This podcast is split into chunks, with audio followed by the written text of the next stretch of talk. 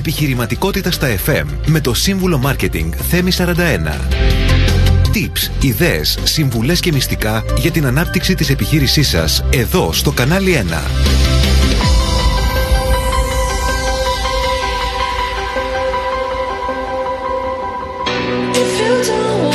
Φίλες και φίλοι, καλησπέρα σας. Καλώς ήρθατε στην εκπομπή Επιχειρηματικότητα στα εφ εμ. Είμαι ο σύμβουλος Marketing Θέμη σαράντα ένα και θα είμαστε παρέα εδώ για μία ώρα.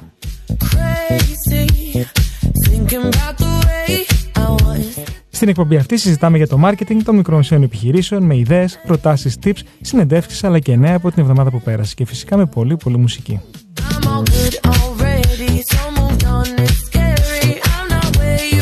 Μαζί μας μπορείτε να επικοινωνήσετε στο Viber, το οποίο προτιμάτε κάθε εβδομάδα, έξι εννιά πέντε ένα εννιά μηδέν τέσσερα εννιά μηδέν τέσσερα, στο email studio παπάκι κανάλι ένα τελεία τζι άρ και αν είστε θαραλέοι στο τηλεφωνικό μας κέντρο για να μιλήσετε μαζί μας στο δύο ένα μηδέν τέσσερα δύο δύο τέσσερα τέσσερα τέσσερα ένα δύο για να απαντήσουμε σε ερωτήσεις για τις δικές επιχειρήσεις.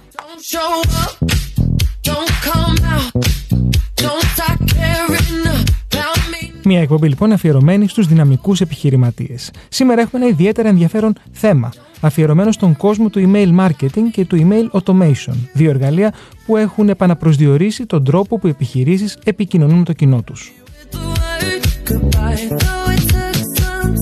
Στη σημερινή εποχή, το email δεν είναι απλώς ένας τρόπος αποστολής μηνυμάτων, είναι μια ισχυρή πλατφόρμα marketing ικανή να δημιουργήσει στενές σχέσεις με τους πελάτες, να προωθήσει προϊόντα και υπηρεσίες και να γράψει σημαντικά δεδομένα.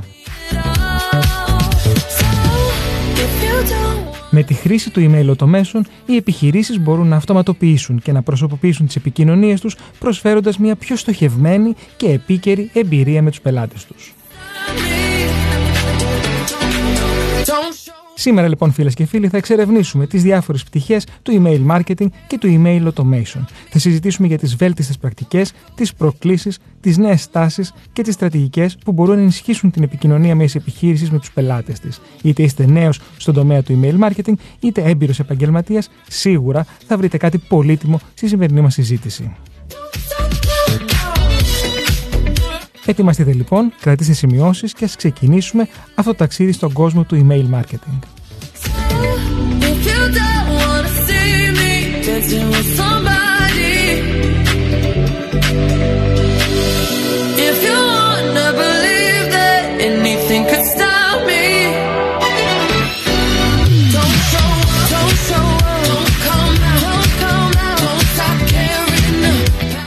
Σημερινός καλεσμένος ο Νόντας Καραβίας. Καλησπέρα Νόντα, καλώς ήρθες. Καλησπέρα Θέμη και σε ευχαριστώ πάρα πολύ για την πρόσκληση. Είναι τιμή μου. Εγώ σε ευχαριστώ που είσαι εδώ γιατί θα συζητήσουμε ένα πολύ ενδιαφέρον θέμα και παρεξηγημένο που σε έχουμε Ου. πει και αφορά το, το email. Να πω καταρχάς ότι είσαι Marketing Automation Consultant, είσαι δημιουργός του podcast τρία κέι Marketing ε, και mm-hmm. ασχολείσαι από το δύο χιλιάδες δεκαπέντε με το marketing. Ε, κάνοντας πολλά και διάφορες εργασίες σε πολλές επιχειρήσεις, αλλά αποφάσισες να κάνεις μια στροφή και να ασχοληθείς και να κάνεις εξειδίκευση στο email marketing. Ε, και έγινες και top active campaign consultant στην πλατφόρμα Fiverr. Fiverr. Fiverr. Ναι, ναι, ναι. Όχι, το Fiverr είναι το άλλο. Fiverr, είδες.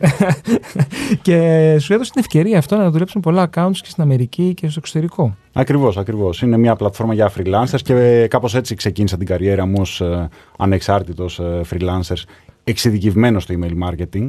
Είναι μια πολύ καλή, ε, ένας πολύ καλός τρόπος να ξεκινήσεις όταν είσαι εξειδικευμένος σε κάτι, σε κάτι. Και να πάρεις... Ε, πολλά project και, και εμπειρία. Όχι μόνο να ξεκινήσεις, αλλά και να διατηρήσεις, γιατί αποκτάς μία, ένα know-how που δύσκολα κάποιος μπορεί να το φτάσει. Έχεις Ξεκάθαρα. πάνω από διακόσιους πενήντα πελάτες σε διαφορετικά industries που απαιτούν αυτοματισμό αλλά και διαχείριση των, των emails και ο σκοπός σου τώρα, το όραμά σου, άμα θα πούμε και όπως λένε και στις επιχειρήσεις, είναι να εκπαιδεύσεις τους Έλληνες πάνω στην αξία του, του email για την επιχείρησή τους. Ακριβώς, ναι. Έχω... Τώρα ξεκινάω και την καριέρα μου ως εκπαιδευτικός, ας το πούμε, γιατί έχω και δικό μου online course. Ah, Email Academy. Βέβαια, ξέρεις, επειδή τώρα ξεκινήσαμε και είπαμε για email marketing, είπαμε για newsletter, είπαμε για automation, αλλά νομίζω ότι πρέπει να εξηγήσουμε στους ακροατές ε, αρχικά τι είναι το email marketing και πώς μπορεί να βοηθήσει τις επιχειρήσεις να αναπτυχθούν. Ωραία. Τι είναι το email marketing? Καταρχάς, όλοι ξέρουμε τον όρο newsletters, όλοι έχουμε αυτά τα ενοχλητικά email ε, τα οποία έρχονται και ε, πίζουν το inbox μας.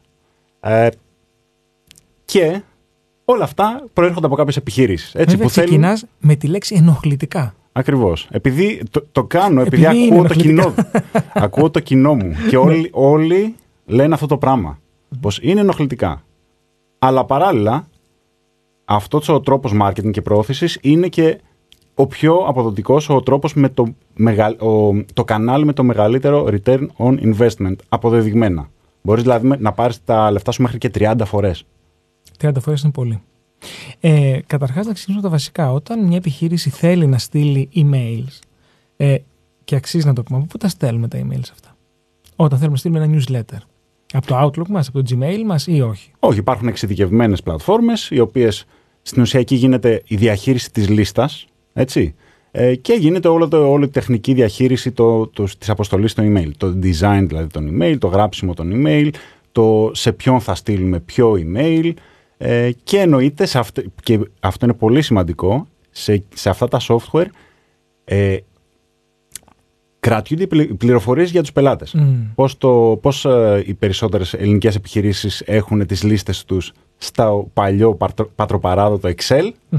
Ε, αυτό το ακυρώνουμε, δεν μας χρειάζεται πια και γίνεται ε, πολύ πιο μοντέρνο και πιο εύχριστο ε, και πολύ πιο χρήσιμο Ε, μέσα σε τέτοιες πλατφόρμες. Ναι, γιατί πλέον πώς να έχεις στατιστικά?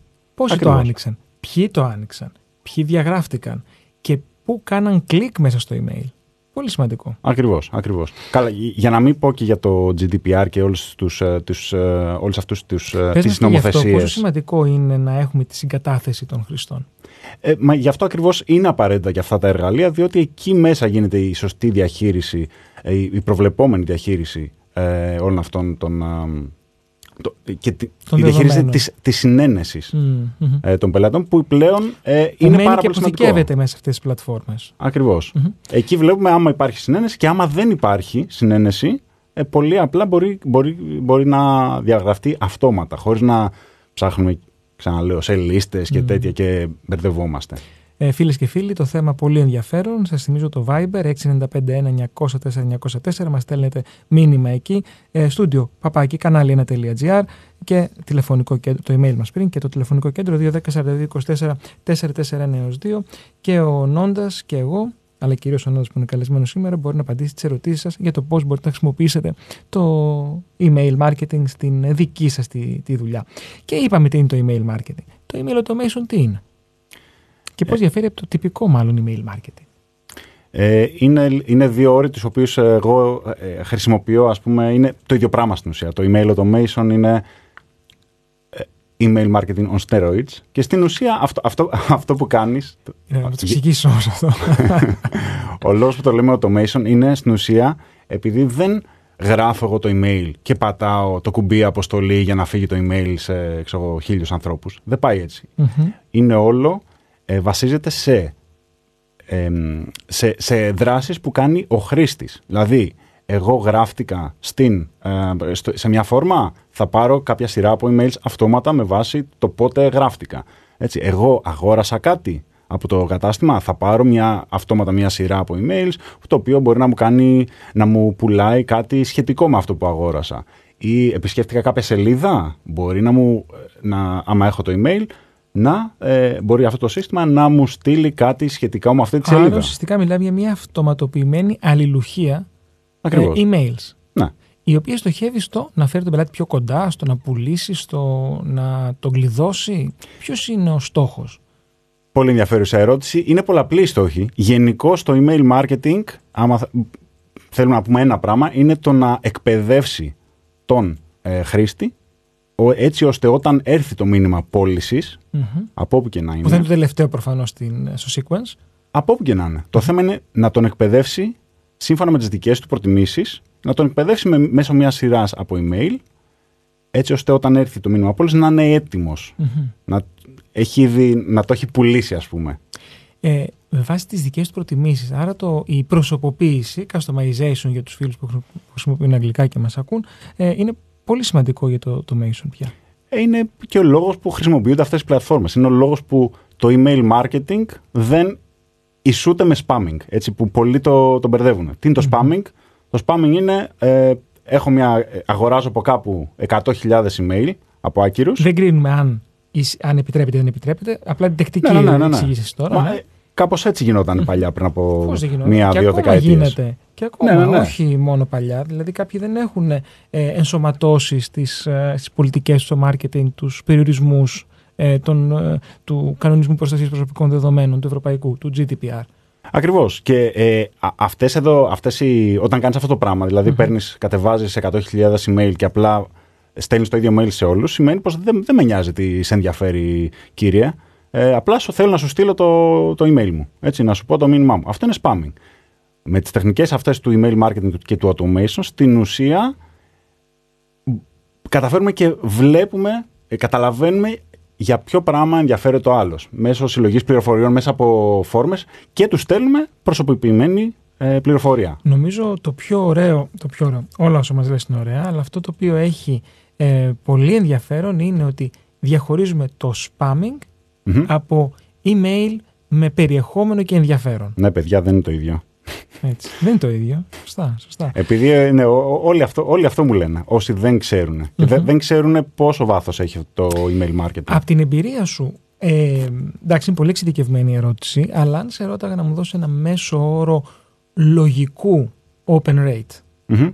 ε, σε ένα αρχικό email. Δηλαδή, open rate είναι πόσοι άνοιξαν το email. Στείλαμε σε δέκα χιλιάδες, πόσοι από αυτούς το άνοιξαν. Υπάρχει ένα ποσοστό που θα έλεγες ότι πάνω από αυτό είσαι αυτό, είσαι ok. Ε, ναι, γενικώς πλέον δεν μπορείς να το μετρήσεις με απόλυτη ακρίβεια το open rate, αλλά γενικώς, για να πω έτσι και ένα νούμερο για να ευχαριστηθεί το κοινό. Ικανοποιηθούμε, ναι, έτσι.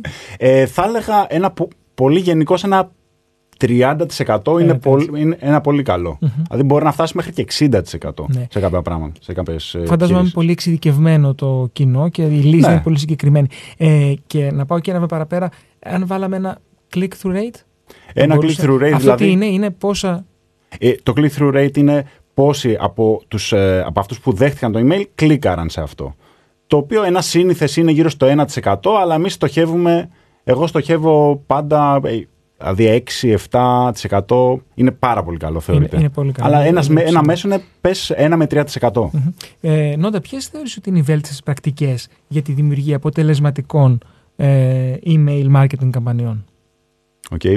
Πολύ ευρία ερώτηση. Μπορώ να την απαντήσω με πολλούς ε, τρόπους. Αλλά αυτό που σίγουρα πρέπει να αναφέρω είναι η δημιουργία lead magnet. Έτσι.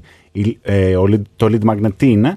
Ε, στην ουσία είναι ένα τυράκι. Θα το δώσω δωρεάν σε, ε, σαν αντάλλαγμα για να μου δώσει ένα, ένα email. Το ακούμε και ως ηθική δωροδοκία. Πρώτη φορά το ακούω, αλλά ναι, ναι, ναι, ακούγεται σωστό. Ένα παράδειγμα δώσε μας. Ε, ξέρω εγώ, άμα έχεις ένα. Πες μια επιχείρηση. Ε, ε, τι δίνεις, δίνεις τι. τι δίνεις. Εγώ, εγώ ας πούμε. Ναι. Εγώ, ε, εγώ πουλάω email marketing, έτσι, mm-hmm. στο site μου. Οπότε δίνω συμβουλές για email marketing. Οπότε εγώ, τι είναι το δικό μου lead magnet, είναι ένας. Ένα, ένα e-book με συμβουλές πώς να φτιάξεις το δικό σου lead magnet. Δώσε μου το email σου και κατέβασε το e-book. Ακριβώς, ακριβώς. Δώσε μου το email σου και πάρε ένα κουπόνι. Ακριβώς. Δώσε μου το email σου και κέρδισε, μπες σε κλήρωση. Ναι. Θα μπορούσε. Ακριβώς. Αυτά Συ, λοιπόν συνήθως, είναι τα lead magnets. Συνήθως αυτό που δίνουμε είναι κάτι που είναι πολύ σχετικό με αυτό που πουλάς, mm-hmm. έτσι ώστε να καταλαβαίνω πως, okay, εφόσον αγόρασε, ε, εφόσον μου έδωσε το email του για αυτόν τον οδηγό, mm-hmm. για αυτό το κουπόν για το συγκεκριμένο προϊόν, μάλλον δεν ενδιαφέρει. Mm-hmm. Άρα θα του στείλω εγώ σχετικά πράγματα ε, σχετικά με αυτό το προϊόν. Ε, και κάπως έτσι μαζεύουμε τις ε, διευθύνσεις. Αναμιλήσαμε, ε, άρα, άρα ξεκινούν όλα από ένα σωστό lead magnet. Ναι. Αυτό, ό, όλα από εκεί ξεκινούν. Ε, και είμαι σίγουρος ότι θα αναρωτηθούν και αρκετοί επιχειρηματίες που ακούν σήμερα. Εγώ είμαι επιχειρηματίας, θα φτιάξω μια ιστοσελίδα. Mm-hmm. Ε, προφανώς το lead magnet βρίσκεται στην ιστοσελίδα. Ναι, συνήθως. Ε, συνήθως, κυρίως. Μπορεί να είναι και στο Facebook, έτσι. Ναι, αλλά ας πούμε στον online κόσμο. Okay. Η ερώτηση που προκύπτει πολλές φορές είναι ποιος είναι αρμόδιος να προτείνει στον επιχειρηματία αυτό το lead magnet, ένα, ότι μάλλον χρειάζεται lead magnet, και δύο, ποιος προτείνει ποιο θα είναι αυτό.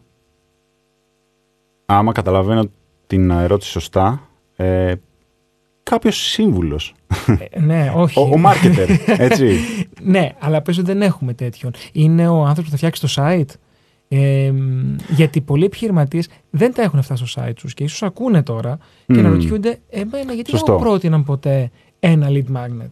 Σωστό. Εμένα γιατί δεν μου είπανε ποιο να είναι το lead magnet. Γιατί αν ανοίξουμε πολλές, πολλές ιστοσελίδες και νομίζω θα συμφωνήσεις σε αυτό, μικρομεσαίων επιχειρήσεων δεν έχουν conversion mechanism lead magnet. Ισχύει. Ισχύει ε, και η αλήθεια είναι πως εδώ στην Ελλάδα ειδικά συνήθως αυτός ο άνθρωπος που θα το προτείνει είναι ο email marketer, ο email marketing consultant. Uh-huh. Αυτός ο οποίος θα είναι υπευθύνος για να φτιάξει τους αυτοματισμούς και τη στρατηγική αυτών των αυτοματισμών. Έτσι. Επειδή γενικώς αυτό δεν υπάρχει στην Ελλάδα, υπάρχουν πολλοί που φτιάχνουν site ας πούμε, άπειροι, yeah. πολλοί που κάνουν διαφημίσεις. Δεν ξέρουν και ακόμη και να το έχει αυτό το lead magnet, δεν υπάρχει ένας, δεν ξέρω να στήσουν ένα μηχανισμό mm. ε, μετά. μετά. Οπότε δεν έχει νόημα, yeah. δεν το κάνουν. Mm-hmm. Γιατί δεν έχουν κα, να μα, κερδίσουν κάτι. Μα και αυτό δεν είναι το μυστικό. Ποιο? Να κάνεις κάθε άγνωστο επισκέπτη γνωστό σε σένα, έτσι ώστε να μπορείς να έρθεις κοντά του. Ακριβώς, ακριβώς. Ε, σταθήκαμε πριν σε δύο δείκτες, που είναι το open rate και το click-through rate. Mm-hmm. Ε, είναι οι, οι μοναδικοί δείκτες με τους οποίους μπορούμε να μετρήσουμε την αποτελεσματικότητα Ε, μιας email marketing καμπάνιας ή παρακολουθείς και άλλα πράγματα ταυτόχρονα? Ε, είναι οι δύο βασικοί δείκτες για να μας δείξουν ας πούμε, πόσο, πόσο καλά αποδίδει το, mm-hmm. η κειμενογράφησή μας, το copy mm-hmm. που λέμε, το copywriting. Και το design. Ε, και το design, και ναι. Το design. ναι. Ε, και, αλλά εν τέλει it all comes down to revenue. Έτσι. Άρα λοιπόν στις πωλήσεις. Όλα καταλήγουν κάτω στο τι πουλήσαμε. Ακριβώς. Δηλαδή και όλες αυτές οι πλατφόρμες έχουν τρόπους, έχουν tracking μηχανισμούς mm. για, να σου, για να σου πούνε προσεγγιστικά πάντα. Είναι πολύ δύσκολο το mm. attribution που λέμε. Να σου πει ποιο email ήταν υπεύθυνο για αυτή την πώληση, ξέρω, mm. των εκατό ευρώ. Ποιο από όλα που έχεις στείλει, ας πούμε. Ναι, κάπως έτσι. Οπότε θεωρητικά και με την εμπειρία που έχεις με τόσες διαφορετικές επιχειρήσεις, μπορείς να δώσεις εκτιμήσεις. Δηλαδή, αν έχω μια βάση τόσων χρηστών, μπορείς να μου κάνεις μια εκτίμηση. Ε, η επένδυση που θα κάνω στο email, το μέσο έχει μια επένδυση, όχι πολύ μεγάλη, αλλά έχει mm-hmm. ε, πόσες πωλήσεις ή τι θα μου φέρει πίσω, σωστά. Ε, ναι, ένας, ένα, ένα κοινό ας πούμε, νούμερο που μπορείς να πεις είναι μπορείς με το email marketing να φέρεις δέκα τοις εκατό παραπάνω πωλήσεις, δηλαδή το δέκα τοις εκατό των πωλήσεων να είναι στάνταρ από το email automation που θα τρέχει, mm-hmm. no matter what, έτσι. Ε, αλλά μπορεί να φτάσει και σε περιπτώσεις μέχρι και τριάντα τοις εκατό, ας πούμε, σαράντα τοις εκατό. Όπως μας είπες. Ναι. Που είναι, που είναι πολύ ψηλό, έτσι. Είναι πολύ ψηλό. Καλά και κάποιες επιχειρήσεις, ειδικά τώρα στο εξωτερικό, δηλαδή έχω δουλέψει με, με επιχείρηση που ήταν το εκατό τοις εκατό mm-hmm. μέσα από email. Δηλαδή ήταν, είναι το κανάλι που είχαν επιλέξει, mm-hmm. Δηλαδή, τους έστελαν, έκαναν διαφημίσεις, τους έστελαν σε ένα waitlist και μετά κάθε τόσο έστελαν, έστελαν email. Ξέρεις, τώρα σκέφτομαι, επειδή εντάξει, αναφέρεις για την Αμερική και το εξωτερικό γενικότερα, που τα πράγματα λειτουργούν πιο έτσι δομημένα και πιο ε, με σωστές βάσεις. Ε, mm-hmm. Μήπως στην Ελλάδα το παρακάναμε τα newsletters, στέλναμε παντού τα πάντα συνέχεια και ίσως γι' αυτό ε, έχουμε επιβδίσει? Mm, εδώ δεν νομίζω. Ίσα ίσα στην Αμερική είναι που το παρακάνουν, επειδή mm. εκεί υπάρχει ζήτηση, υπάρχει, υπάρχουν άνθρωποι που γράφουν email, υπάρχουν άνθρωποι που βγάζουν πολλά λεφτά. Να, όλοι να στέλνουν email αύριο, έτσι, να γίνει χαμός. Ε, ποιο είναι το πρόβλημα εδώ στην Ελλάδα? Είναι πως δεν υπάρχει εξειδίκευση, δεν mm. ξέρει κανείς να το κάνει σωστά, να βγάζει μια στρατηγική, mm. έτσι ώστε να μην στέλνεις στο γάμα του Καραγκιόζη, ας πούμε, mm. ό,τι email σου έρθει στο κεφάλι, αλλά να το στέλνεις με... Με, με στρατηγική και με στόχο συγκεκριμένο mm-hmm. και με μα, μακρόπνοο στόχο. Mm-hmm. Έτσι. Όταν, όταν μάθουμε, όταν, όταν ξέρεις να κάνεις στρατηγική, ξέρεις να στείλεις πέντε, ε, πέντε στοχευμένα email στους πέντε στοχευμένους ανθρώπους την συγκεκριμένη στιγμή που είναι κατάλληλη mm-hmm. και αυτά θα σου δώσουν, δεν δε θα φανεί καν σαν marketing, θα, θα φανεί σαν όχι το χρειαζόμουν αυτό. Mm. Δηλαδή αυτό το πράγμα θέλουμε να πει ο τέτοιος, ο, ο, ο πελάτης μας. Πάμε σε ένα τραγούδι και επιστρέφουμε.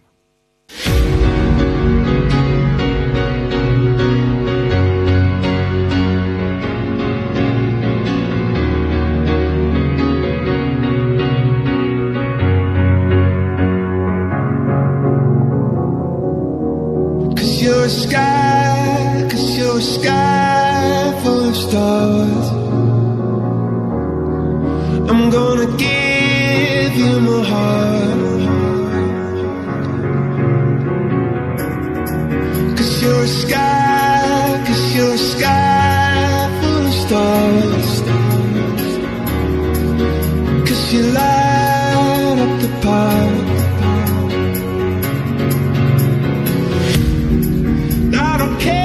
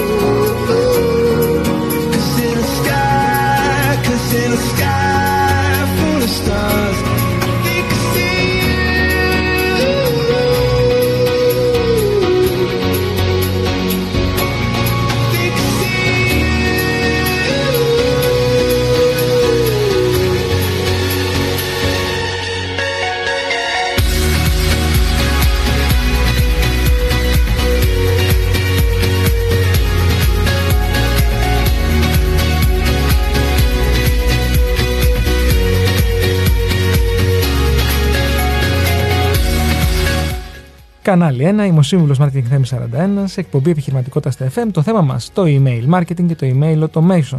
Θυμίζω, Viber έξι εννιά πέντε ένα εννιά μηδέν τέσσερα εννιά μηδέν τέσσερα, email studio παπάκι κανάλι ένα τελεία τζι άρ και στο τηλεφωνικό κέντρο δύο δέκα σαράντα δύο είκοσι τέσσερα τετρακόσια σαράντα ένα δύο, ερωτήσεις για το πώς μπορείτε να αυξήσετε το τζίρο σας μέσω email, πόσο, μέχρι και τριάντα φορές, Νόντα. τριάντα τοις εκατό. τριάντα τοις εκατό.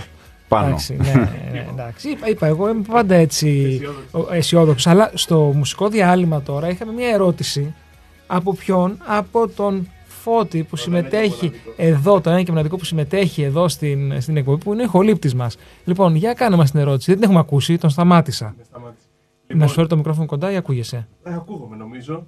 Τσίμπα ένα μικρόφωνο, είμαστε σίγουροι. Μισό, μισό. Έτσι. Λοιπόν, Φράδυ. Ακούγομαι και εγώ τώρα. Τέλεια. Έχω πέσει θύμα στο να κατεβάζω πι ντι εφs δίνοντας το email μου. Η εταιρεία τι κερδίζει εκτός από το δικό μου το email? Δηλαδή τι άλλες πληροφορίες έχει για μένα? Ε, okay. ε, είναι, είναι λίγο περίεργα δοσμένη η ερώτηση, γιατί είπες τη λέξη θύμα. Ε, με, ε, ο ίδιος δεν έδωσες. Ναι. Γιατί θύμα, για, είναι marketing, γιατί θύμα, marketing, θύμα.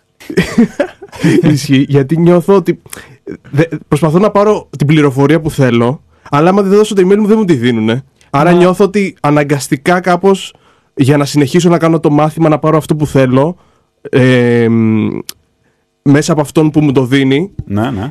πρέπει να του δώσω το email μου. Απλά δεν καταλαβαίνω τι άλλο κερδίζει εκτός από το να μου, δι... να... να μου στέλνει μετά συνέχεια ότι έχω νέα μαθήματα, νέα αυτό, νέα. Okay. Καταρχάς, Ε, να πούμε, για να είσαι ηθικός. Ευχαριστούμε ε, πολύ, Φώτη, για τη συμμετοχή σου. Ε, για να είσαι ηθικός marketer, ας πούμε, και επιχειρηματίας, πρέπει ε, όταν, στην φόρμα που, δίνεις το email, που σου δίνει ο άλλος το email, πρέπει να πεις γιατί ε, θα μου δώσεις το email σου και τι θα κάνω εγώ, ε, τι, τι, θα, τι θα περιμένεις μετά. Ιδανικά αυτό πρέπει να γίνεται. Τύπου, ε, κατέβασε το πι ντι εφ για να μάθεις πώς να Άρα έχεις μια γελάδα, whatever, δεν ξέρω γιατί μου ήρθε αυτό. Εντάξει, αυτό, γιατί, ναι. αυτό. Και ε, θα σου στέλνουμε τακτικά, ξέρω, κάθε εβδομάδα ένα email με άλλα tips, ας πούμε. Ιδανικά αυτό πρέπει να γίνει, έτσι. Ε, και η, η άλλη ερώτηση που μου έκανες... Πάντως δεν νομίζω ότι κλέβουν στοιχεία, μόνο το email δεν, δεν υπάρχει κάτι άλλο. Δεν είναι κανένας Big Brother να δει τι κάνεις, ας πούμε. Όχι, όχι, όχι. Είναι, είναι, παίρνει το email και ό,τι άλλο στοιχείο βέβαια ζητήσω, έτσι. Μπορεί να θέλω να μου, για να σου δώσω το πι ντι εφ με πώς να αρμέγεις τα γελάδες, να σου πω, ε, ξέρω, φέρε μου το άφημί σου, φέρε μου το όνομά σου, φέρε μου το φίλο σου, φέρε μου τα πάντα, ας πούμε. Που εσύ, εντάξει, άμα, άμα τα έδωσες, άμα... Ε, με γεια σου, με χαρά σου. Δηλαδή, είναι, ό, όλο γίνεται με δικό σου consent. Ναι, και δεν νομίζω ότι είναι κάτι... Ε, πώς το λένε, ε, παράνο, ε, όχι παράνομο, ε, έχει, έχει δεύτερη ανάγνωση. Ένα απλό email είναι. Ναι. Συνήθως αυτό δεν ζητάνε μόνο. Ένα email, άντε και ένα όνομα. Ναι, ναι, ναι. Συνήθως είναι το, το ελάχιστο για να μπορούν να σου στέλνουν μετά ε, κάποια email τα οποία θα είναι ε, πολισιακά email, είτε εκπαιδευτικά email τα οποία ε, στη συνέχεια θα οδηγήσουν σε πώληση. Άρα ο σκοπός είναι απλά να μαζέψουν πολύ κόσμο. Ναι. Όχι, δεν μπορούν να πάρουν κάποια άλλη πληροφορία, κάτι άλλο. Ιδανικ... Αυτό. Ιδανικά, αυτό εσύ, ναι. ιδανικά, ο κανόνας είναι άμα, άμα τον, όσο πιο λίγες πληροφορίες τον, τον ρωτήσεις, τόσο πιο πολλά email θα πάρεις, έτσι. Mm.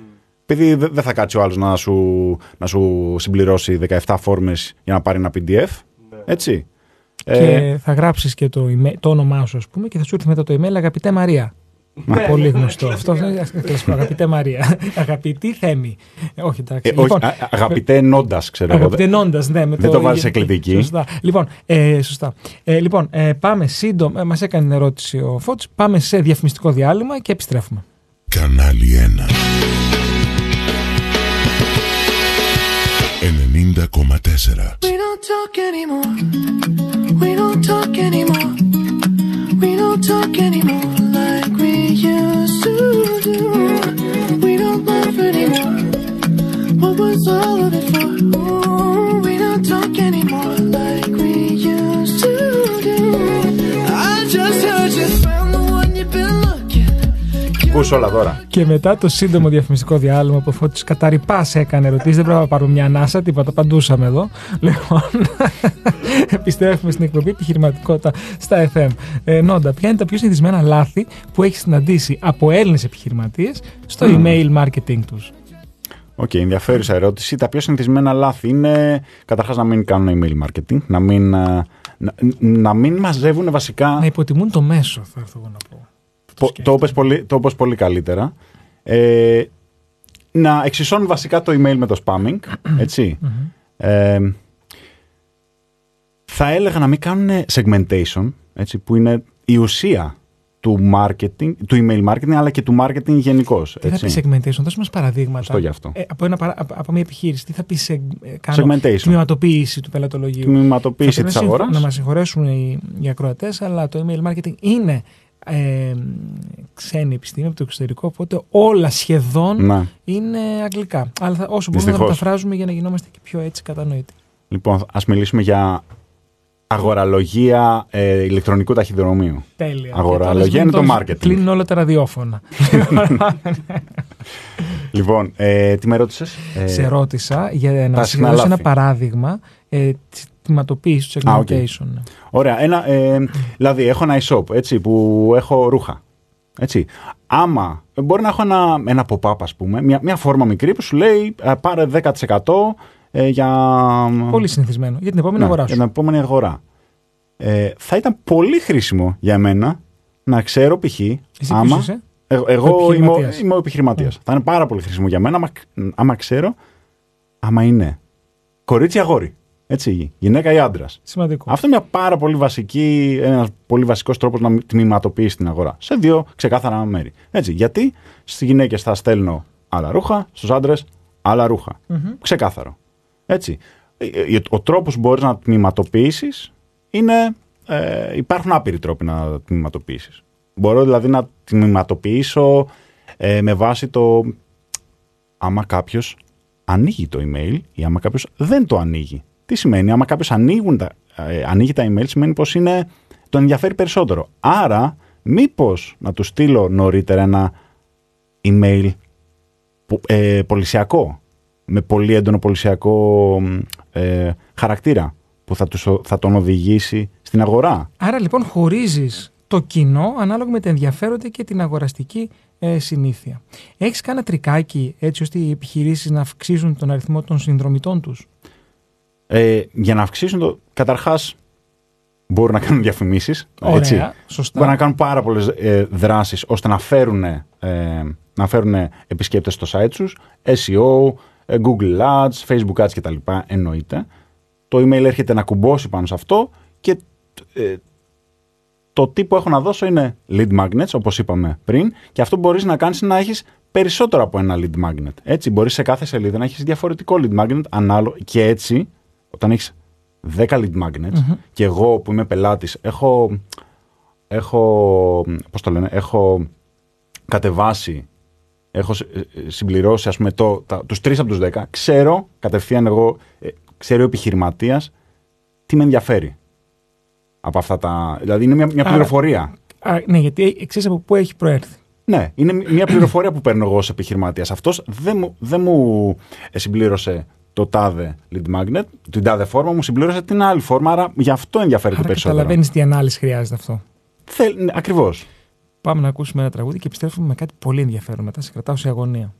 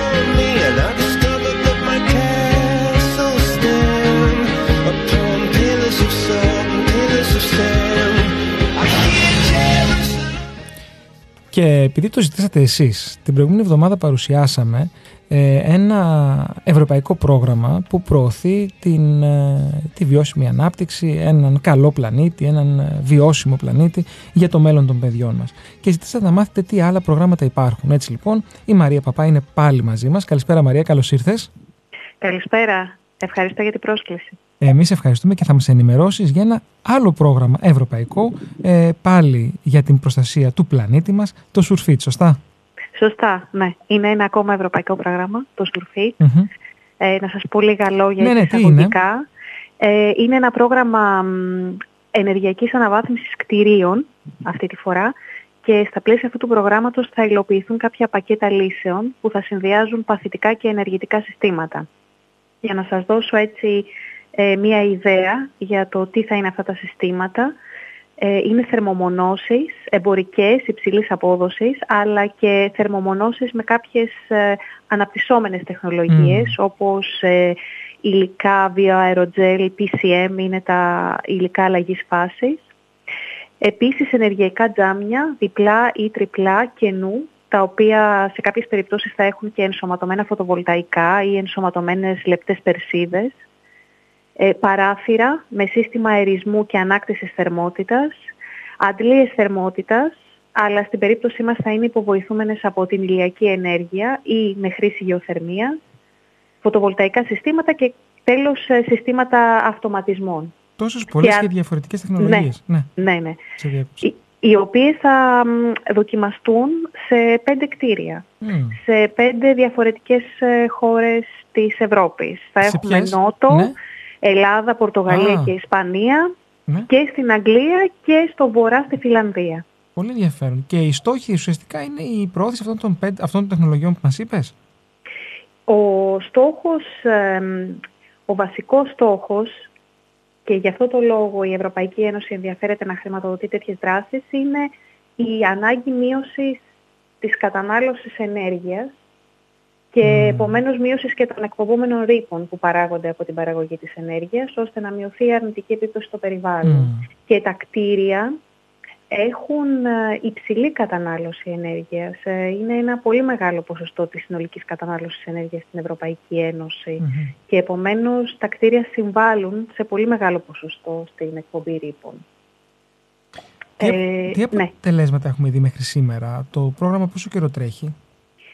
Το πρόγραμμα έχει κλείσει ήδη τρία χρόνια, είμαστε mm. στον τέταρτο χρόνο και αυτή τη στιγμή έχουμε έτοιμες τις τεχνολογίες, γιατί οι τεχνολογίες ήταν υπό ανάπτυξη, δεν ήταν έτοιμες. Οπότε τα τρία πρώτα χρόνια ε, είχαμε ανάπτυξη αυτών των τεχνολογιών και κατασκευή τους και αυτή τη στιγμή τις εγκαθιστούμε σε πέντε, στα πέντε κτίρια επίδειξης που σας είπα mm-hmm. και στη συνέχεια θα παρακολουθήσουμε την απόδοση αυτών των τεχνολογιών για περίπου ένα χρόνο. Επομένως, στο τέλος του προγράμματος, δηλαδή σε ένα-ενάμιση χρόνο περίπου, θα έχουμε τα αποτελέσματα για αυτές τις τεχνολογίες, τις εφαρμοσμένες πια, και ως προς το οικονομικό όφελος, και ως προς τον κύκλο ζωής αυτών των τεχνολογιών, αλλά και ε, ως προς το περιβαλλοντικό αποτύπωμα. Ε, άρα εδώ βλέπω ένα διπλό όφελος και για τους καταναλωτές, για μας δηλαδή, αλλά και για τον κλάδο της κατασκευής ευρωπαϊκά, σωστά? Ε, αυτό είναι σωστό, γιατί όπως είπα και πριν, ε, το όφελος ε, των Ευρωπαίων καταναλωτών, δηλαδή εδώ μιλάμε για ιδιοκτήτες ακινήτων. Mm-hmm. Έτσι. Ε, οι ιδιοκτήτες ακινήτων θα έχουν στα χέρια τους αυτές τις διαθέσιμες λύσεις ενεργειακής αναβάθμισης των ε, σπιτιών τους, mm-hmm. ε, που πέρα από το περιβαλλοντικό όφελος θα τους προσφέρουν και οικονομικό, έτσι. Ε, λόγω της μείωσης της κατανάλωσης ενέργειας για ψήξη, για θέρμανση, για ζεστό νερό χρήσης. Αλλά από την πλευρά των επαγγελματιών, που εδώ μιλάμε για επαγγελματίες του κλάδου των ανακαινήσεων, δηλαδή μιλάμε για μηχανικούς, επαγγελματίες σε συστήματα θέρμανσης, μόνωσης κτλ. Αυτοί οι επαγγελματίες θα έχουν στα χέρια τους ε, λύσεις σε ζητήματα που έχουν να κάνουν ξανά με τη μείωση των ενεργειακών απαιτήσεων των κτηρίων, οικονομικά συμφέρουσες.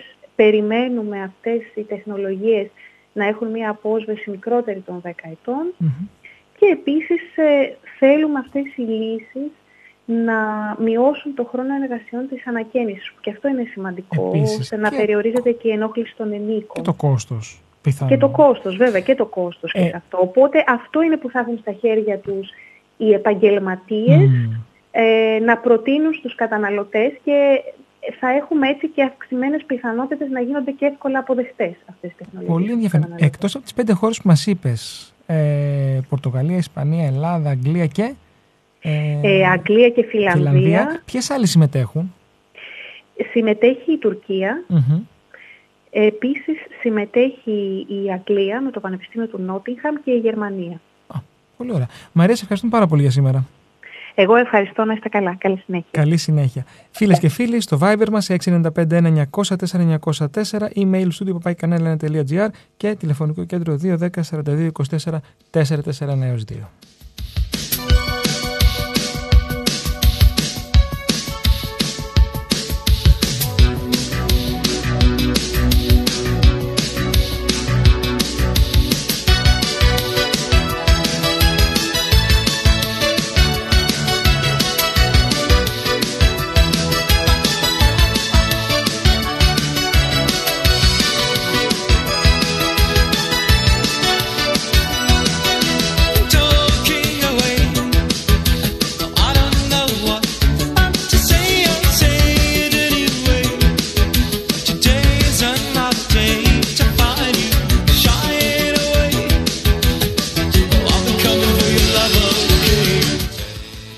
Νόντα, η συζήτησή μας για το email marketing, έχεις δώσει πολύ μεγάλη σημασία στην προσωποποίηση.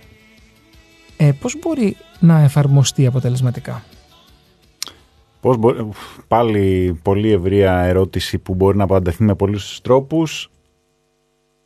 Μ, από πού να το πιάσω? Θες να μου την συγκεκριμενοποιήσεις? Δώσαμε ένα παράδειγμα πολύ ωραίο πριν με την ερώτηση του Φώτη που λέει γράφω το όνομά μου και σου έρχεται τελικά αγαπητή Γιώργο. Να. Ή αγαπητέ Παύλος. Να, ναι, ναι. Ε, πώς μπορούμε να αποφύγουμε αυτά τα λάθη και γιατί γίνονται? Ή είναι, γράφει το αγαπητέ με πεζά. Να, ναι, ναι. Και το Μαρία με κεφαλαία. Είμαι γκρίκλης, ας πούμε. Είμαι γκρίκλης, ναι. ναι. Εντάξει, αυτό δεν είναι, είναι τα ιδιαιτερότητες της ελληνικής γλώσσας. Εγώ, ας πούμε, παντού γράφουμε ως Νόντας με, ε, με αγγλικούς χαρακτήρες, ας πούμε. Άρα πρέπει να μπαίνουμε τα πειράζουμε χερουλάτα. Ε, προσωπικά, εγώ, ναι, ναι, σε αυτή την περίπτωση ναι. Υπάρχουν έτσι τρικάκια, mm-hmm. αυτοματισμοί mm-hmm. μπορείς να κάνεις γι' αυτό, αλλά για μένα αυτά είναι αστεία. Δηλαδή, δεν είναι πως, ε, πως όλος ο κόσμος νομίζει πως τους τα, τους τα στέλνει προσωπικά ένας άνθρωπος, ας πούμε. Φαίνεται, είναι, τα περισσότερα mail είναι σχεδιασμένα, ξέρει όλος ο κόσμος, είναι ανυποψιασμένος, ξέρει πως είναι μαζικά email που, πάει, ε, που πάνε σε όλους. Το mm. θέμα δεν είναι το άμα θα, θα λέει «Γεια σου Νόντας» ή «Γεια σου Νόντα». Mm-hmm. Ε, το θέμα είναι αυτό που γράφει... Παρακάτω. Αυτό που γράφει να με ενδιαφέρει. Ε, αυτό είναι τέλος. Δεν λειτουργεί όμως σαν τέρνο φάμα γράφει ε, «Αγαπητέ Μαρία» από την αρχή, από την yeah. πρώτη γραμμή. Για κάποιους ναι. Εγώ ας πούμε δε, για τους Έλληνες δεν το κάνω καν. Mm. Δεν, δεν, το προσωποποιώ, δεν το προσωποποιώ το μήνυμα με βαστόρμα. Mm. Δεν με νοιάζει. Mm. Είναι mm. απλά ένα έτσι... Αλλά το περιεχόμενο εφέ. Αυτό που σε ενδιαφέρει, ναι. Ναι, okay. ναι. Εγώ θα σου πω γεια σου. Ή... Και δεν χρειάζεται καν να, να, να μοιάζεις λίγο, να, να ακούγεσαι έτσι λίγο επίσημος. Ή...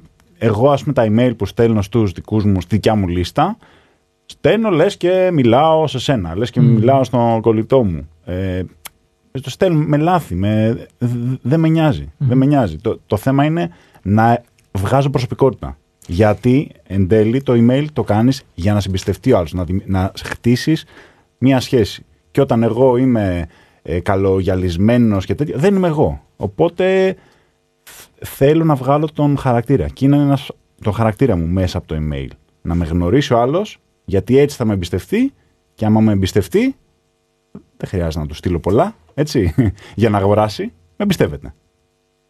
Βέβαια, έχουμε ακούσει πολύ τον ορισμό, μάλλον ακούγεται συχνά ο ορισμός A/B testing. Mm-hmm. Αυτό έχει εφαρμογή στο email.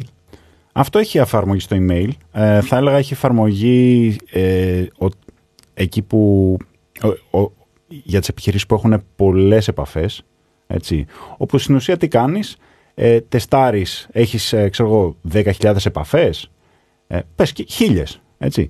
Έχεις χίλιες επαφές. Θα στείλω στις ε, πρώτες εκατό ε, το email με αυτό τον τίτλο, και στις επόμενες εκατό θα στείλω άλλον τίτλο. Mm-hmm. Ένας από τους δύο τίτλους είναι καλύτερος γενικώς, στατιστικός άμα το, άμα το πάρεις, έτσι. Όποιος, όποιος ε, τίτλος ας πούμε μου δώσει καλύτερο open rate, ε, στους επόμενους οκτακόσιους θα στείλω αυτόν τον τίτλο. Ναι. Έτσι. Ε, είναι βασική αρχή του A/B testing. Μας μίλησες στην αρχή ότι δεν πρέπει να στέλνουμε μέσα από το Gmail και Outlook κτλ. Mm-hmm. Ε, ποιες είναι, ποια είναι τα κύρια εργαλεία ή και ποιες πλατφόρμες για email automation? Okay. Ε, υπάρχουν πάρα πολλές. Οι πιο δημοφιλείς που ξέρουν οι περισσότεροι Έλληνες είναι το MailChimp. Έτσι. Και γιατί είναι πιο δημοφιλής και την ξέρουν όλοι οι Έλληνες? Διότι για πολλά χρόνια ήταν... Ε, μία από τις λίγες πλατφόρμες, καλές πλατφόρμες, που σου έδινε δωρεάν την υπηρεσία του για τις πρώτες δύο χιλιάδες επαφές, που είναι πολλές, mm. έτσι. Οπότε έτσι τι έκανε, πήρε όλη τη, όλο το μερίδιο αγοράς. Ειδικά σε, στις, στους Έλληνες, ας πούμε, που δεν επενδύουμε πολλά χρήματα, ψάχνουμε να βρούμε free τρόπους να κάνουμε τη δουλειά μας. Έτσι. Οπότε το MailChimp έχει τρελό, φοβερό awareness στους Έλληνες. Mm. Έτσι. Ε, πλέον έχει ακριβήνει και αυτό πάρα πολύ, όπως με, ναι, λέγαμε και ναι, ναι, εκτός ναι. πριν. Ε, υπάρχουν άλλα εργαλεία, υπάρχουν, ας πούμε, για Έλληνες μπορούν να δουν το Moosend, που είναι ε, αντιστοίχως φθηνό και είναι και ελληνικό, είναι, είναι ελληνική πλατφόρμα, ε, από τις top στο, ε, στον κόσμο. Mm, ε, ελληνική, είναι ελληνικό startup. Ναι, ναι, ναι. ναι. Τώρα εξαγοράστηκε βέβαια, mm. ε, πέρσι. Ε, εντάξει, αυτός ε, είναι ο σκοπός. Ε, ναι. Ε, είναι λοιπόν το Moosend, είναι το MailerLite, είναι το Brevo που είναι έτσι mm. ε, πολύ φθηνές. Για τώρα εγώ συγκεκριμένα παίζω με Active Campaign, που είναι, έχει μια, ας πούμε, περισσότερη έμφαση στον αυτοματισμό και είναι πάρα πολύ ευέλικτο. Mm. Απλά είναι λίγο πιο, λίγο πιο ακριβό, οπότε είναι ιδανικό για, για, βέβαια, για μεγαλύτερες αγορές. Ξέρεις, σκέφτομαι ότι πλέον όλοι είμαστε στο κινητό. Mm-hmm. Ποιος ο ρόλος των mobile devices στο email marketing? Ε, Καταρχάς είναι ένας τρόπος να καταναλώσεις περιεχόμενο, έτσι, και τα email τι είναι? Περιεχόμενο. Ε, το μόνο που έχω να πω είναι πως ε, όταν σχεδιάζεις ένα email, mm-hmm. έτσι, πρέπει να το, πρέπει να το σχεδιάζεις με βάση και την mobile εμπειρία. Έτσι, πολλές φορές το ξεχνάμε mm. και εγώ το ξεχνάω πολλές φορές, επειδή guess what, όλος ο σχεδιασμός γίνεται από desktop. Οπότε, από desktop, ναι, ναι. Οπότε, ναι, πρέπει να το κάνεις, να, δεις, να τσεκάρεις πώς γίνεται μετά. Στο ναι, ναι, ναι, ναι. Αλλά ε, γενικώς, ε, νο, τώρα λέμε για email marketing, όλοι, ξέρω, όλοι ε, σκέφτονται έτσι πολύ design, τα newsletter, ξέρω, τα newsletter που σπαμάρει το public, ας πούμε, π.χ. Λέμε, mm. τε, mm. σπαμάρει. Ναι. Δεν σπαμάρει, αλλά. Ε, ε, ένας μεγάλος οργανισμός, ναι. ας πούμε. Ναι, ναι, ένας μεγάλος οργανισμός σαν το public. Mm-hmm. Έτσι. Όλοι, πολλοί έχουμε πάρει mail αντίστοιχα. Mm-hmm. Πολύ ωραίο design. Αλλά για, πολλά, για, για τις περισσότερες επιχειρήσεις δεν χρειάζεται να είναι τόσο design. Κάτι απλό. Ναι. Ακριβώς. Μπορεί να είναι να μην κείμενο. Τόσο, να μην τα κάνουν τόσο όμορφα, ας πούμε. Απλό κείμενο. Να έχεις ένα logo, κείμενο και. Είναι και πιο εύκολο. ε, και μπορείς να, μπορείς να δείξεις και, και την, τον ανθρώπινο χαρακτήρα. Εγώ, εγώ εκεί βάζω πολύ, δίνω πολύ έμφαση. Στην αυθεντικότητα. Δείξ, ακριβώς, αυθεντικότητα. Mm-hmm. Δεν γίνεται να, να, να το παίζεις πως είσαι κανένα μεγάλος οργανισμός και απλά να είσαι, ένα, να είσαι ένας freelancer, ας πούμε.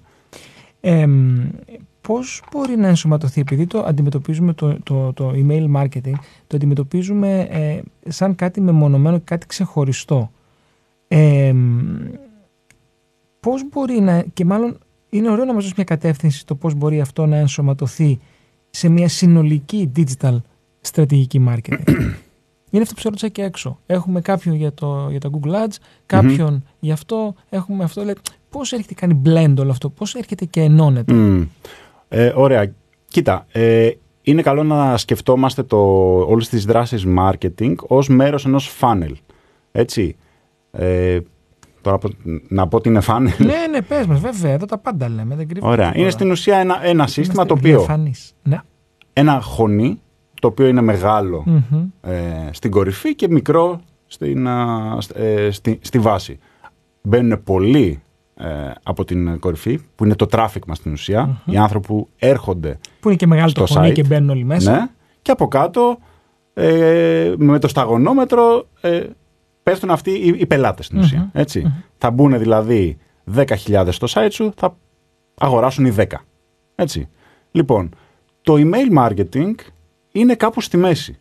Δηλαδή, θα πρέπει μια επιχείρηση να έχει το πάνω μέρος του χωνιού, το οποίο είναι ε, τα Google Ads, το ες ι ο, το, η, η εξωστρέφεια, το, τα referrals, τα podcasts, όλα αυτά, όλοι οι τρόποι με τους οποίους κάποιος θα έρθει για πρώτη φορά μέσα στο site σου. Ναι. Άπαξ και μπεις μέσα στο site σου, εγώ, σαν email marketer, η δουλειά μου είναι, και σαν επιχειρηματίας, είναι να σε κάνω να, να γραφτείς. Mm. Έτσι.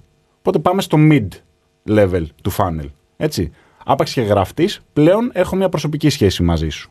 Και αυτό είναι και ο, ο σκοπός, έτσι. Άπαξ και γραφτείς, μπορώ να σου ξαναστείλω, μπορώ να σε ξαναβρω, προσοχή εδώ, χωρίς να ξοδέψω ούτε ένα ευρώ. Έτσι. Άρα όλα είναι στην αρχή. Ωρα, όλα όλα είναι στην αρχή. Το, το, τα ευρώ, η επένδυση είναι στην αρχή, μέχρι που να μπει μέσα στο ε, funnel ο άλλος. Για να το προσελκύσεις, Google Ads και ιστορίες. Α, ναι, ναι, ναι, ναι. Το, η Μπαίνω μεγαλύτερη επένδυση είναι εκεί. Και μετά δεν χρειάζεται, άμα γίνει δεδομένος σου και ξέρεις ποιος είναι. Ακριβώς. Ποιες είναι οι τάσεις, Νόντα, για το μέλλον στο email marketing? Οι τάσεις για το μέλλον. Ε, Θα, μιλήσω, θα γίνω γραφικός και να μιλήσω και εγώ για, αυτοματισμό, για έι άι κτλ. Ναι, ναι, και πες μας και ποιος, και ποιος είναι και ο ρόλος του chat τζι πι τι στο copy, γιατί μίλησες αρκετά για το κείμενο το οποίο γράφει mm. μέσα στα email. Ωραία. Ε, καταρχάς, ναι, okay, το, το έι άι έχει μπει στη ζωή μας ε, και υπάρχουν πάρα πολλά εργαλεία mm-hmm. που κολλάνε στο email marketing και μπορείς να κάνεις την δουλειά σου πολύ πιο εύκολα. Μπορεί, μπορείς να γράψεις κείμενο πιο εύκολα. Ε, Μπορείς να οργανώσεις το περιεχόμενό σου πιο εύκολα, να κάνεις έρευνα. Ως τους ιδέες. Ακριβώς. Mm-hmm. Ε, κάποια εργαλεία βάζουν και ε, έι άι μέσα στα, στα ίδια του στα εργαλεία. Δηλαδή, π.χ. μπορεί να, να, να πας ένα, στο interface, ας πούμε, που φτιάχνεις τους αυτοματισμούς, mm-hmm. που λες, ok, όταν κάνει αυτό, όταν κάποιος κλικάρει το, τη φόρμα, τότε περίμενε πέντε λεπτά, μετά στείλ του αυτό το mail, μετά περίμενε λίγο ακόμα. Λοιπόν, αυτό πλέον μπορείς, φαντάσου, να το κάνεις γράφοντας με φυσική γλώσσα. Δηλαδή, mm. να του πεις φτιάξε ένα, στα αγγλικά, έτσι, φτιάξε ένα αυτοματισμό όπου όταν κάποιος ε, κλικάρει αυτή τη φόρμα, ε, του στέλνει μια σειρά από εφτά mail με ένα διάστημα μεταξύ τους ε, ξέρω, τε, τρεις μέρες ε, και άμα κάνει αυτό να τον βγάζεις από τον αυτοματισμό. Μπορείς να τα πλέον Ε, ακόμη και σήμερα στην πολύ πρωί μορφή να τα κάνεις με φυσική γλώσσα. Και θα σε ρωτήσω την κλασική ερώτηση τώρα που την ακούμε συνέχεια. Απειλεί τη δουλειά σου από αυτό? Έλα, το ακούμε συνέχεια. Και πώς το έι άι θα έρθει να μας πάρει τις δουλειές και ιστορίες και τέτοια. Ναι, όχι, ίσα ίσα δημιουργείται. Ε, επειδή ακριβώς, πιστεύω και εγώ. Επειδή ακριβώς πλέον με το έι άι ε, ανοίγουν, α, α, α, δημιουργούνται νέες δουλειές, δημιουργούνται νέα, νέα πεδία. Mm-hmm. Οπότε, όπως σε όλα τα, σε όλα τα επαγγέλματα, άμα δεν, άμα δεν εξελιχθείς και δεν πας με, με εκεί που πάει η αγορά, θα γίνεις, ε, πώς λέγεται, outdated, πώς είναι στα ελληνικά. Θα γίνεις παροχημένος. Ναι. Θα είσαι εκτός ε, εποχής. Οπότε... Ξεπερασμένος. Ξεπερασμένος. Ε, τρία συνώνυμα έδωσα. Λίγο γελάτε. Άμα θέλετε αγγλικά σε μένα, παιδιά. Άμα θέλετε ελληνικά στο Θέμη.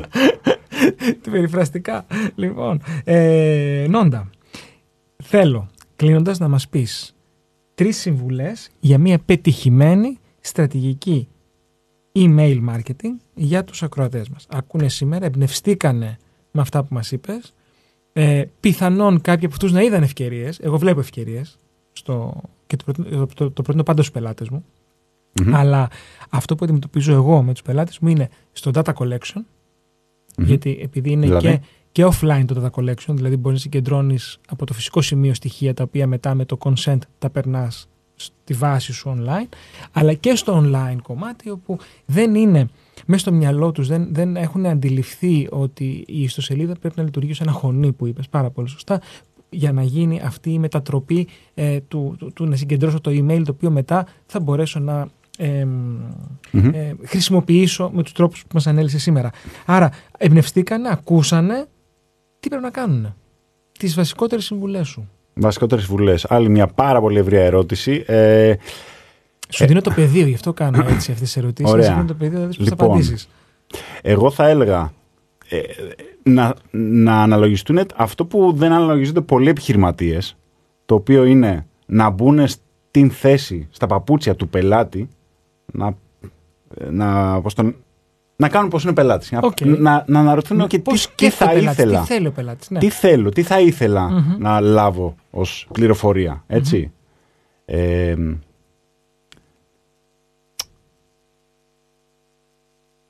τι άλλο θα μπορούσε να είναι? Άρα το πρώτο, να μπω στα παπούτσια του πελάτη.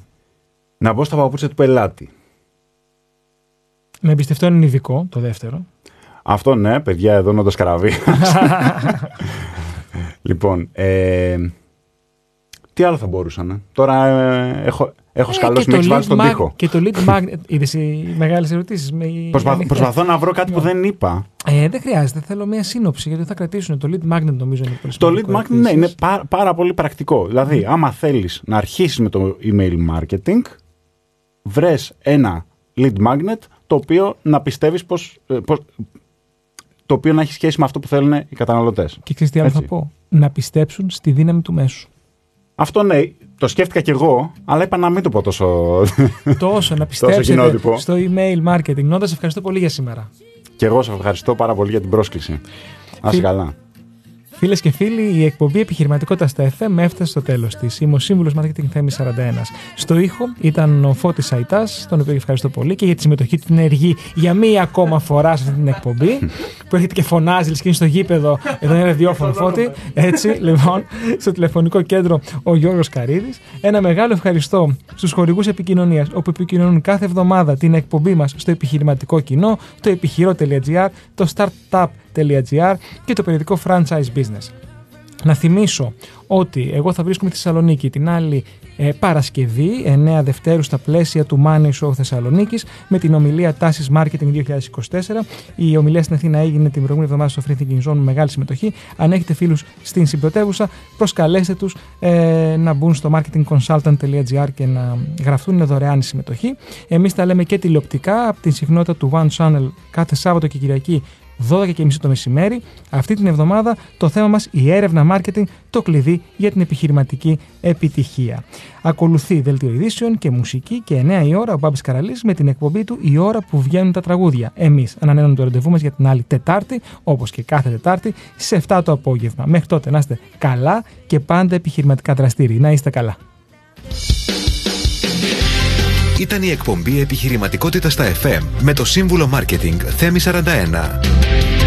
Η εκπομπή δεν περιέχει συμβουλές για επενδύσεις ή σίγουρο κέρδος. Ο σκοπός της εκπομπής είναι η ενημέρωση και εκπαίδευση των ακροατών σε θέματα επιχειρηματικότητας. Κάθε επιχείρηση είναι διαφορετική και απαιτεί εξειδικευμένη προσέγγιση.